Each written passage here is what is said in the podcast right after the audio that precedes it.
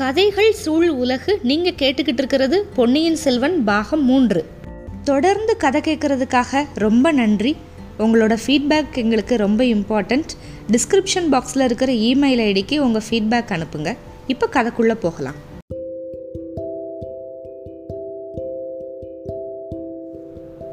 பொன்னியின் செல்வன் பாகம் மூன்று அத்தியாயம் பதினைந்து காளாமுகர்கள் நந்தினியை பார்த்துட்டு மறுபடியும் வந்த வந்தியத்தேவன் வந்து வெள்ளி முளைக்கிற வரைக்கும் பிரயாணம் பண்ணிட்டு அடுத்து கொஞ்ச நேரம் படுத்து தூங்குறான். அடுத்து மறுநாள் விடிஞ்சிருச்சு. சூரியனோட கதிர்கள் வந்து வந்தியத்தேவனோட முகத்தில் நல்லா சுளீர்னு பட்டு அவனை எழுப்பி விட்டுருச்சு. உறக்கம் தெளிஞ்சிருச்சு. ஆனாலும் எந்திரிக்கிறதுக்கு மனசு வரல. கண்ணை முழிச்சு பார்த்தான். கொஞ்சம் தூரத்தில் பயங்கர ரூபமாக இருக்கிற ரெண்டு சாமியார்கள் வந்து வந்துக்கிட்டு இருந்தாங்க. அவங்களோட திருச்சி விட்ட சடை ஒரு கையில் பிடிச்சிருக்கிற சூலம் திரிசூலம் இன்னொரு கையில் இருக்கிற அக்னி குண்டம் இதெல்லாம் பார்த்து இவங்க ரெண்டு பேருமே காளாமுக வீர சைவர்கள் அப்படிங்கிறத வந்து வந்தியத்தேவன் தெரிஞ்சுக்கிட்டான். காளாமுகர் அப்படின்னா காபாலிகம் அப்படிங்கிற இதை மாதிரியே ஒரு அகப்புற சமயங்களில் ஒன்று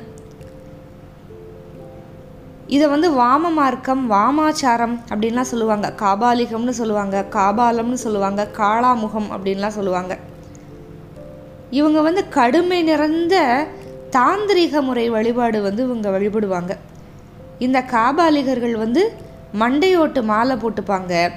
மண்டை ஓட்டில் இருந்தே சாப்பிடுவாங்க தண்ணி குடிப்பாங்க எல்லாமே. இந்த காளாமுக வீர சைவர்கள் ரெண்டு பேரும் வர்றாங்கங்கிறத வந்தியத்தேவன் தெரிஞ்சுக்கிட்டதுமே ஐயோ இவங்களோட சண்டை போடுறதுக்கு இங்கே ஆழ்வார்க்கடியான் இல்லையே அப்படின்னு வேற நினச்சிக்கிட்டான் சரி அவங்க ரெண்டு பேரும் போகிற வரைக்கும் கண்ணை மூடிக்கிட்டு தூங்குற மாதிரி பாசாங்க பண்ணலாம் அப்படின்னு நினச்சிக்கிட்டு கண்ணை மூடிக்கிட்டான். ஆனால் அவங்க ரெண்டு பேரும் அப்படியே நடந்து போகாமல் இவன் பக்கத்தில் வந்து நின்ன மாதிரி அவனுக்கு தோணுச்சு. ஆனாலும் கண்ணை திறக்கவே இல்லை வந்தியத்தேவன். ஒருத்தர் வந்து இவன் பக்கத்தில் வந்து நின்றுக்கிட்டு தொண்டையை கணச்சிக்கிறாரு ஆனாலும் கண்ணை திறக்கலை. சிவோகம் பையன் நல்ல கும்பகர்ணனாக இருக்கான் அப்படின்னாரு ஒருத்தர். சிவோகம் இவனை மாதிரி ஒரு வாலிப பிள்ளை நம்மளுக்கு கிடைச்சா எவ்வளவு நல்லா இருக்கும் அப்படின்னாரு இன்னொரு சாமியார். சிவோகம் ஆளை பார்த்து முகம் களையாக இருக்குன்னு சொல்கிற இவனால் நமக்கு எந்த பயனும் இல்லை. ரொம்ப சீக்கிரத்தில் இவனுக்கு ஒரு பெரிய ஆபத்து வரப்போகுது. அப்படின்னாரு மொத பேசின அந்த வீரசைவர் ஆனால் அதுக்கப்புறமும் வந்தியத்தேவனால் வந்து தூங்கவே முடியல. மூச்சு திணறது மாதிரி ஒரு உணர்ச்சியெல்லாம் வர ஆரம்பிச்சிருச்சு. ஆனாலும் சரியாக இப்போ முழிச்சோம் அப்படின்னு சொன்னால் பாசாங்கு வெளிப்பட்டுரும்ல? அதனால் மறுபடியும் அவங்க ஏதாவது கே பேசனா கேட்கலாம் நம்ம. நமக்கு ஏதோ ஆபத்துன்னெலாம் சொன்னாங்கல்ல அதை பற்றி என்ன பேசுகிறாங்கன்னு கேட்கலாம் அப்படின்னு அடக்கிக்கிட்டு இருக்கான். ஆனால் அவங்க அதை பற்றியெல்லாம் எதுவுமே பேசலை. சிவோகம் அவன் அவனோட தலை எழுத்து நீ வா போகலாம். அப்படின்னு இந்த இன்னொரு வீரசைவர் சொன்னதுமே ரெண்டு பேரும் அங்கேருந்து நகர்ந்து போயிட்டாங்க. அவங்க கொஞ்சம் தூரம் போகிறதுக்கு அவகாசமெல்லாம் கொடுத்துட்டு அதுக்கப்புறமா எந்திரிக்கிறான் வந்தியத்தேவன். சீக்கிரத்தில் இவனுக்கு பெரிய ஆபத்து வரப்போகுது அப்படிங்கிற வார்த்தைகள் அவனோட காதில் ஒழிச்சுக்கிட்டே இருந்துச்சு. இந்த காபாலிகர்கள் அப்படிங்கிறவங்க வந்து பழைய காலத்தில் இருந்தவங்க அவங்க பரம்பரையில் வந்தவங்க தான் இந்த காளாமுகர்கள். இவங்க வந்து எப்படி வித்தியாசப்படுறாங்க அப்படின்னா காபாலிகர்கள் மாதிரி இவங்க நரபலி கொடுக்கறது கிடையாது. ஆனால் காபாலிகர்களோட பழக்க வழக்கம் எல்லாமே பின்பற்றி வந்தாங்க. அவங்க மயானத்தில் உட்காந்து கோரமான தவமெல்லாம் செஞ்சு வருங்காலத்தில் என்ன நடக்க போகுது அப்படிங்கிறத தெரிஞ்சுக்குவாங்க அப்படின்னு நிறைய பேர் நம்பினாங்க. அவங்களுக்கு வந்து சாபமெல்லாம் கொடுக்குற சக்தி இருக்குது அப்படின்னு பாமர ஜனங்கள் வந்து நம்பினாங்க. அதனால் காளாமுக சைவர்களோட கோபத்துக்கு ஆளாகாத மாதிரி அவங்களுக்கு தேவைப்பட்ட உபசாரம் எல்லாத்தையும் செய்கிறதுக்கு ஆயத்தமாக இருந்தாங்க. சிற்றரசர்கள் வந்து பலர் ஆலயங்களில் காளாமுகர்களுக்கு வழக்கமாக சாப்பாடு கொடுக்கறதுக்காக நிபந்தங்கள்லாம் விட்டுருந்தாங்க. ஆனால் இது வரைக்கும் சோழ மன்னர் பரம்பரையை சேர்ந்த அரசர்கள் மட்டும் காளாமுகர்களுக்கு எந்த ஆதரவுமே கொடுக்கல. இந்த விவரம் எல்லாமே வந்தியத்தேவனுக்கு வந்து தெரியும். அதனால் அவங்க ஏதாவது உளறிக்கிட்டு போகட்டும். இது வரைக்கும் நமக்கு நேராத ஆபத்து இனிமேல் புதுசாக என்ன வந்துட போகுது அப்படின்னு தன்னைத்தானே தைரியப்படுத்திக்கிட்டான். ஆனாலும் வருங்காலத்தை பற்றி தெரிஞ்சுக்கணும் அப்படிங்கிற ஆசை வந்து மனசை விட்டு அடியோடு போகலை. வந்தியத்தேவன் அப்புறம் முழிச்சு எந்திரிச்சு நின்று பார்த்தப்போ அந்த காளாமுகர்கள் கொஞ்சம் தூரத்தில் ஒரு பழைய மண்டபத்துக்கு பக்கத்தில் நடந்து போய்கிட்டு இருக்கிறத பார்த்தான் மண்டபத்துக்கு பக்கத்தில் ஒரு செயற்கை குன்று வேற இருந்துச்சு. அதில் ஒரு குகை சிங்க முகத்தோட வாயை பிளந்துக்கிட்டு இருந்துச்சு. பழைய நாட்களில் திகம்பர ஜைனர்கள் கட்டின அந்த குகைகள். திகம்பரர் அப்படின்னா ஜைனருக்குள்ள ஒரு பிரிவு. ஜைனர்னா சமண மதம். சமண மதத்தில் ரெண்டு பிரிவுகள் இருக்குது திகம்பரர்னு ஒன்று இருக்குது சுவேதாம்பரர் அப்படின்னு ஒன்று இருக்குது திகம்பரர் ஜைனர்கள் அப்படின்னு சொல்லுவாங்க. அவங்க கட்டின அந்த ஒரு செயற்கை குன்று அந்த குகையை வந்து பிற்காலத்தில் இந்த காளாமுகர்கள் வந்து பிடிச்சிக்கிட்டு இருந்தாங்க. சரி அங்கே போய் அவங்களோட கொஞ்சம் பேச்சு கொடுத்து பார்க்கலாம் அப்படின்னு ஒரு ஆவல் வேற வந்தியத்தேவனுக்கு. குதிரையை கட்டின இடத்துலையே விட்டுட்டு அந்த செய்குன்று செய்குன்றுனா அந்த செயற்கையாக இருந்த குன்று அதை நோக்கி போனான். மண்டபத்துக்கு பக்கத்தில் போனப்போ அந்த காளாமுகர்கள் வந்து குகையோட அடுத்த பக்கத்தில் நின்று பேசினது இவன் காதில் வந்து லேசாக விழுந்துச்சு. அந்த பையன் பொய் தூக்கமெல்லாம் தூங்கலை. உண்மையாக தான் தூங்கியிருக்கணும் அப்படின்னாரு ஒருத்தர். அது எப்படி நிச்சயமாக சொல்கிற அபாயம் வரப்போகுது அப்படிங்கிற வார்த்தைகளை கேட்டதுக்கப்புறமும் அதை பற்றி தெரிஞ்சுக்கணும் அப்படின்னு விரும்பாத மனிதர்களை வந்து நான் கண்டதே கிடையாது. அதனால அவன் பொய் தூக்கமெல்லாம் தூங்கலை. உண்மையிலே தான் தூங்கினான். இப்போ இன்னொருத்தர் சொல்கிறாரு பையன் நல்ல வீரனா தீரனா காட்சி அளிக்கிறான் அவனை நம்ம கூட சேர்த்துக்கிட்டா நல்லா தான் இருக்கும். நீ என்ன சொல்கிற இவனை மாதிரி வாலிபர்கள்லாம் எதுக்கு? இன்னும் கொஞ்ச நாளில் இந்த சோழ நாட்டோட சிம்மாசனத்தில் ஏற போகிறவனே காளாமுகத்தை சேர போகிறான் அப்படியா? யாரை சொல்கிற வேற யார? மதுராந்தக தேவனை தான் சொல்கிறேன் இது கூட அவனுக்கு தெரியல? அது எப்படி? மற்ற ரெண்டு பேர்? ஒருத்தன் கடலில் மூழ்கி செத்து போயிட்டானா? இன்னொருத்தனோட காலம் குறுகிக்கிட்டு இருக்கு. வந்தியத்தேவனுக்கு இதுக்கு மேலே அந்த காளாமுகர்கள் சாமியார்களோட பேச்சை கேட்குறதுக்கு விருப்பமே இல்லை. அவங்கக்கிட்ட போய் பேசுகிறதுக்கும் விருப்பம் இல்லை. சீக்கிரமாக பழைய அறைக்கு போய் இளவரசிக்கிட்ட செய்தியை சொல்லிட்டு காஞ்சிக்கு போகணும்னு ஆசைப்பட்டான். எல்லாருக்கும் மேலே அவன் கடமைப்பட்டிருக்கிறது யாருக்கு? ஆதித்த கரிகாலருக்கு தானே? அவரை சுற்றி எத்தனையோ அபாயம் இருக்குது பார்த்திபேந்திரன் கூட பழுவூர் ராணியோட மாய வலையில் விழுந்துட்டான். எந்த காரியத்திலையும் படபடப்போட இறங்கக்கூடிய ஆள் வந்து ஆதித்த கரிகாலர் இப்போ எந்த மாதிரி அபாயத்துக்கு மாட்டுவாரோ தெரியாது. அவர்கிட்ட போய் அவரை காத்து நிற்கிறது தான் நம்ம முதன்மையான கடமை. வழியில் வீணாக பொழுது போக்குறது வந்து பெரிய பெரிய குற்றம். இந்த கணமே போயிடணும் அப்படின்னு சொல்லிட்டு வந்தியத்தேவன் சத்தமே இல்லாமல் திரும்பி போய் குதிரை மேலே ஏறிக்கிட்டான். குதிரையை வேகமாக தட்டி விட்டான். காளாமுகர்களோட குகை பக்கமாக அந்த குதிரை போனப்ப அவங்க ரெண்டு பேரும் இவனவே வெறிச்சு பார்க்குறத பார்த்தான். ஆனால் அந்த ரெண்டு பேரில் ஒரு முகம் எங்கேயோ பார்த்த முகம் மாதிரியே தெரிஞ்சது. ஆனாலும் நின்று பார்க்க விருப்பமே இல்லாமல் போயிட்டான். போகிற வழியில் ஜனம் நெருக்கமாக இருக்கிற நிறைய கிராமங்களை பார்த்தான். ஆனால் அங்கேயெல்லாம் இளவரசர் வந்து கடலில் முழுகினது பற்றின செய்தி வந்து பரவவே இல்லை. ஜனங்கள் வந்து சாவதானமாக அவங்கவுங்க வேலையிலேயே ஈடுபட்டிருந்தாங்க. அது வரைக்கும் நல்லது தான் இளவரசரை பற்றின செய்தி பழையாறைக்கு போய் சேர்றதுக்குள்ளே நம்ம அங்கே போயிடணும் இளைய பிராட்டிக்கிட்ட உண்மையை சொல்லிடணும் குந்தவை தேவியோட காதில் வேறு விதமான செய்தியெல்லாம் கேட்டுருச்சுன்னு சொன்னால் ஏதாவது விபரீதம் நடந்தாலும் நடந்துரும்ல? இளைய பிராட்டியாவது நம்புறதுக்கு வந்து தயங்கலாம். ஆனால் அந்த கொடும்பாளூர் இளவரசி வானதி அவள் உயிரையே விட்டாலும் விட்டுருவா. இந்த எண்ணம் வந்ததுமே வந்தியத்தேவனுக்கு ரொம்ப பரபரப்பாயிருச்சு. ஆனால் அவனோட அவசரம் அந்த குதிரைக்கு தெரியல. காலில் புதுசாக லாடை அடித்ததுனால அது வழக்கமான வேகத்திலேயே கூட ஓட முடியலை. தத்தளிச்சிச்சு. கடைசியாக பிற்பகலில் சூரியன் அஸ்தமிக்கிறதுக்கு ரெண்டு நாழிகை தான் இருக்குது அப்போ பழையாறை கோட்டையோட பெரிய சுவர் வந்தியத்தேவன் கண்ணுக்கு தெரிஞ்சிருச்சு. அதோ கோட்டை வாசல் துர்க்கையம்மன் கோவில் தெரியுது. கோட்டைக்குள்ளே எப்படி போகிறது அப்படிங்கிறத பற்றி அவனுக்கு எத்தனையோ யோசனைகள் மின்னல் வேகம். ஆனால் எதுவுமே காரிய சாத்தியமாக தோணலை. பனை முத்திரை மோதிரை இருக்குது ஆனால் இங்கே பயன்படாது. இவன் வந்து இந்த முத்திரை மோதிரத்தோட வருவான் அப்படின்னு சொல்லிட்டு ஏற்கனவே கோட்டை காவலர்களுக்கெல்லாம் எச்சரிக்கை கொடுத்துருப்பாங்க.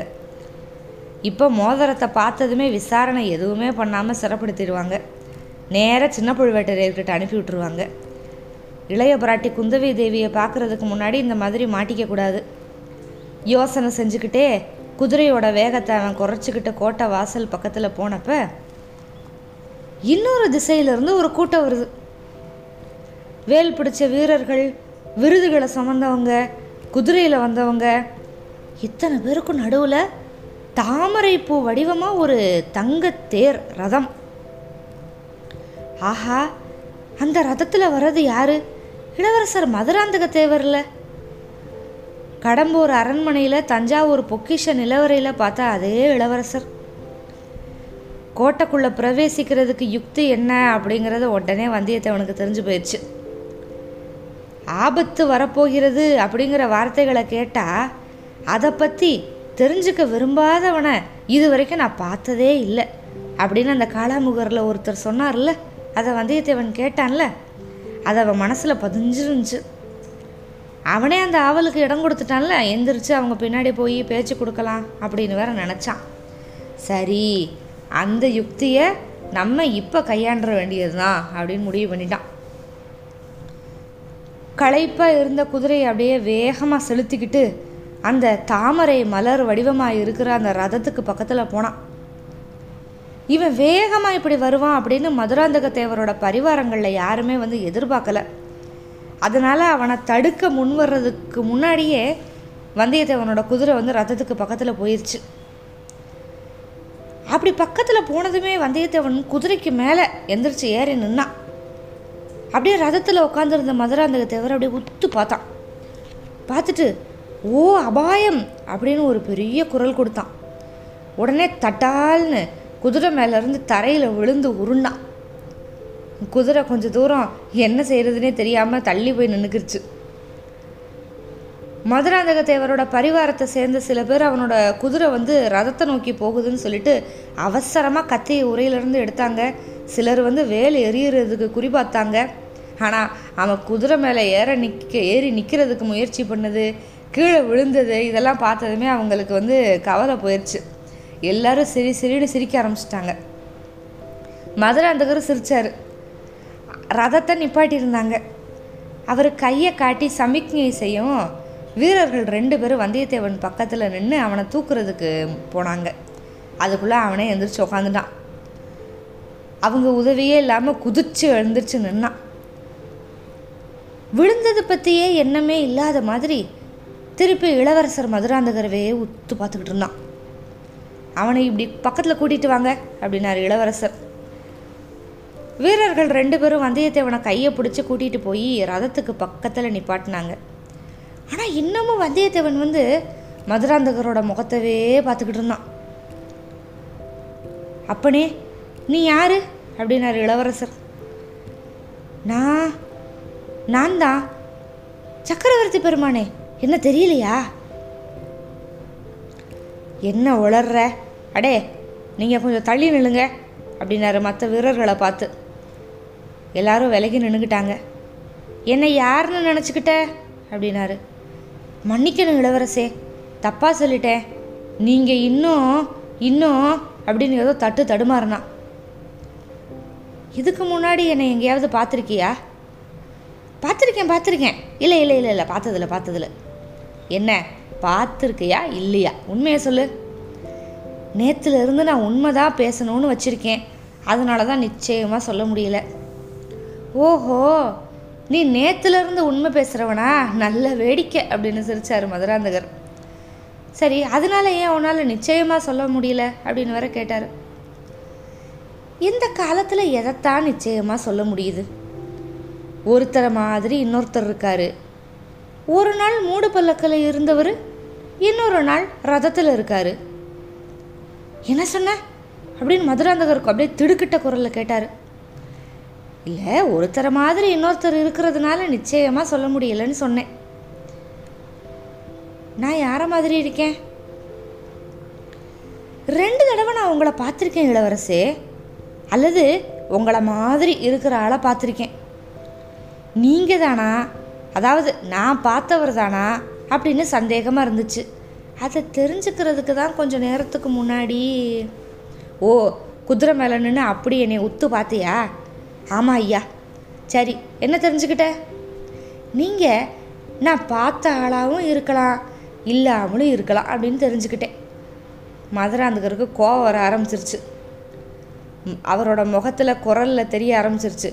நீ சரியான சுத்த போக்கிரி அப்படிங்கிறாரு. இளவரசே கோச்சிக்காதீங்க. நான் உங்களையோ உங்களை மாதிரியே இருக்கிற ஆளையோ பார்த்தது எங்கன்னு சொல்கிறேன் அப்புறம் நீங்கள் தீர்மானிச்சுக்கோங்க. சரி சொல்லு. சீக்கிரம் சொல்லு. ஒரு பெரிய கோட்டை. நாலா பக்கமும் நெடிய மதில் சுவர். வீராதி வீரர்கள் நிறையா பேர் அங்கே இருந்தாங்க. நடு ராத்திரி. சுவத்தில் மாட்டியிருந்த பெரிய அகல் விளக்கிலிருந்து புகையில் புகையில மங்கின வெளிச்சத்தில் அவங்க எல்லாரும் ஆத்திரமாக பேசிக்கிட்டு இருந்தாங்க. சுவத்துக்கு ஓரமாக ஒரு பல்லக்கு இருந்துச்சு.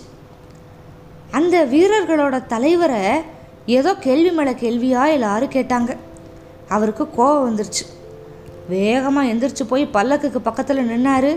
பல்லக்கு மூடி இருந்த பட்டு திரையை விளக்குனார். பல்லக்குக்கு உள்ளே இருந்து ஒரு சுந்தர புருஷர் வெளியே வந்தார். அவரை பார்த்ததுமே அங்கே கூடி இருக்கிறவங்க எல்லாம் வாழ்க வாழ்க பட்டத்து இளவரசர் வாழ்க. சக்கரவர்த்திக்கு ஜே அப்படி வாழ்க அப்படின்லாம் கோஷம் போட்டாங்க. ஐயா அப்போ பல்லக்கிலிருந்து வெளியே வந்தார்ல அவரோட முகம் உங்கள் முகம் மாதிரியே தான் இருந்துச்சு. நான் ஏதாவது தப்பாக சொல்லியிருந்தேன்னா தயவு செஞ்சு மன்னிச்சிருங்க அப்படின்னா. இவ்வளவு நேரம் குறுக்கிடாமல் இதை கேட்டுக்கிட்டு இருந்த மதுராந்தக தேவரோட நெத்தியில் அப்படியே வேர்வை துளிக்க ஆரம்பிச்சிருச்சு. அவரோட முகத்தில் அப்படியே பயத்தோட சாயை. நேத்து முதல் உண்மை சொல்கிறவனே அந்த வீரர்கள் கூட்டத்தில் நீ இருந்தியா? இல்லை ஐயா சத்தியமாக இல்லை. அப்புறம் எப்படி கூட இருந்து பார்த்தது மாதிரியே சொல்கிற நான் கண்ட காட்சி உண்மையாக நடந்ததா இல்லை கனவுல நடந்ததான்னு எனக்கே நிச்சயமாக தெரியல. இன்னொரு காட்சியையும் கேளுங்க ஐயா. இருட்டாக ஒரு நிலவரை. அதுக்குள்ளே ஒரு சுரங்கப்பாதை. வளைஞ்சு வளைஞ்சு கீழே இறங்கி மேலே ஏறி போகிற ஒரு பாதை. அது வழியாக மூணு பேர் வர்றாங்க. முன்னால் ஒருத்தன் தீவத்தி பிடிச்சிக்கிட்டு போகிறான் பின்னால் ஒருத்தன் காவலாக போகிறான் நடுவில் ஒரு சுந்தர புருஷர். வடிவத்தில் மன்மதன் மாதிரி ஒரு ராஜகுமாரர் வந்துக்கிட்டு இருக்காரு. தீவர்த்தியோட வெளிச்சம் அந்த நிலவரையில் மூளை முடுக்கு எல்லாம் பரவுறப்ப அங்கேயெல்லாம் பொண்ணும் மணியும் வைடூரியங்களும் ஜொலிக்கிறது மாதிரி இருந்தது. அதை பார்த்தா மன்னாதி மன்னர்களோட ரகசிய பொக்கிஷ நிலவரையா இருக்கலாம் அப்படின்னு தோணுது. தூண்களில் கோரமான பூத வடிவங்கள்லாம் செதுக்கியிருந்தாங்க அந்த சுரங்க வழியில் வந்துக்கிட்டு இருந்த மூணு பேரில் நடுவில் வந்த சுந்தர புருஷரோட முகம் உங்கள் முகம் மாதிரி தான் இருந்தது. அது உண்மையா இல்லையான்னு நீங்கள் தான் சொல்லணும். இப்போ மதுராந்தக தேவரோட குரல் போதும் நிறுத்து அப்படிங்கிறாரு முழு பீதி. வந்தியத்தேவன் அதுக்கடுத்து பேசலை சும்மா நின்றுருந்தான் நீ நிமித்தக்காரனா? இல்லை ஐயா அது என் தொழிலெலாம் இல்லை. ஆனால் நான் நடந்ததையும் சொல்லுவேன் இனிமேல் நடக்க போகிறதையும் சொல்லுவேன். மதுராந்தகர் கொஞ்சம் நேரம் யோசித்துட்டு குதிரை மேலே நின்றுக்கிட்டு ஏதோ கத்துனையே. என்ன? அபாயம்னு கத்துனேன். யாருக்கு அபாயம்? உங்களுக்கு தான் என்ன அபாயம்? பல அபாயங்கள் உங்களை சுற்றி இருக்கு. அது மாதிரியே பல பதவிகளும் காத்திருக்கு.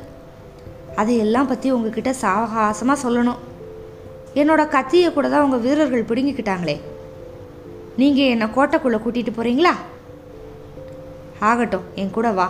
சாவகாசமாக பேசிக்கலாம் அப்படின்னு சொல்லிட்டு மதுராந்தக தேவர் அவர் கூட வந்த வீரர்கள் தலைவனை காட்டி கை காட்டி கூப்பிட்டாரு. வந்தியத்தேவனை சுட்டி காமிச்சு இவனை கோட்டைக்குள்ளே கூட்டிகிட்டு வாங்க அப்படின்னு சொன்னார்.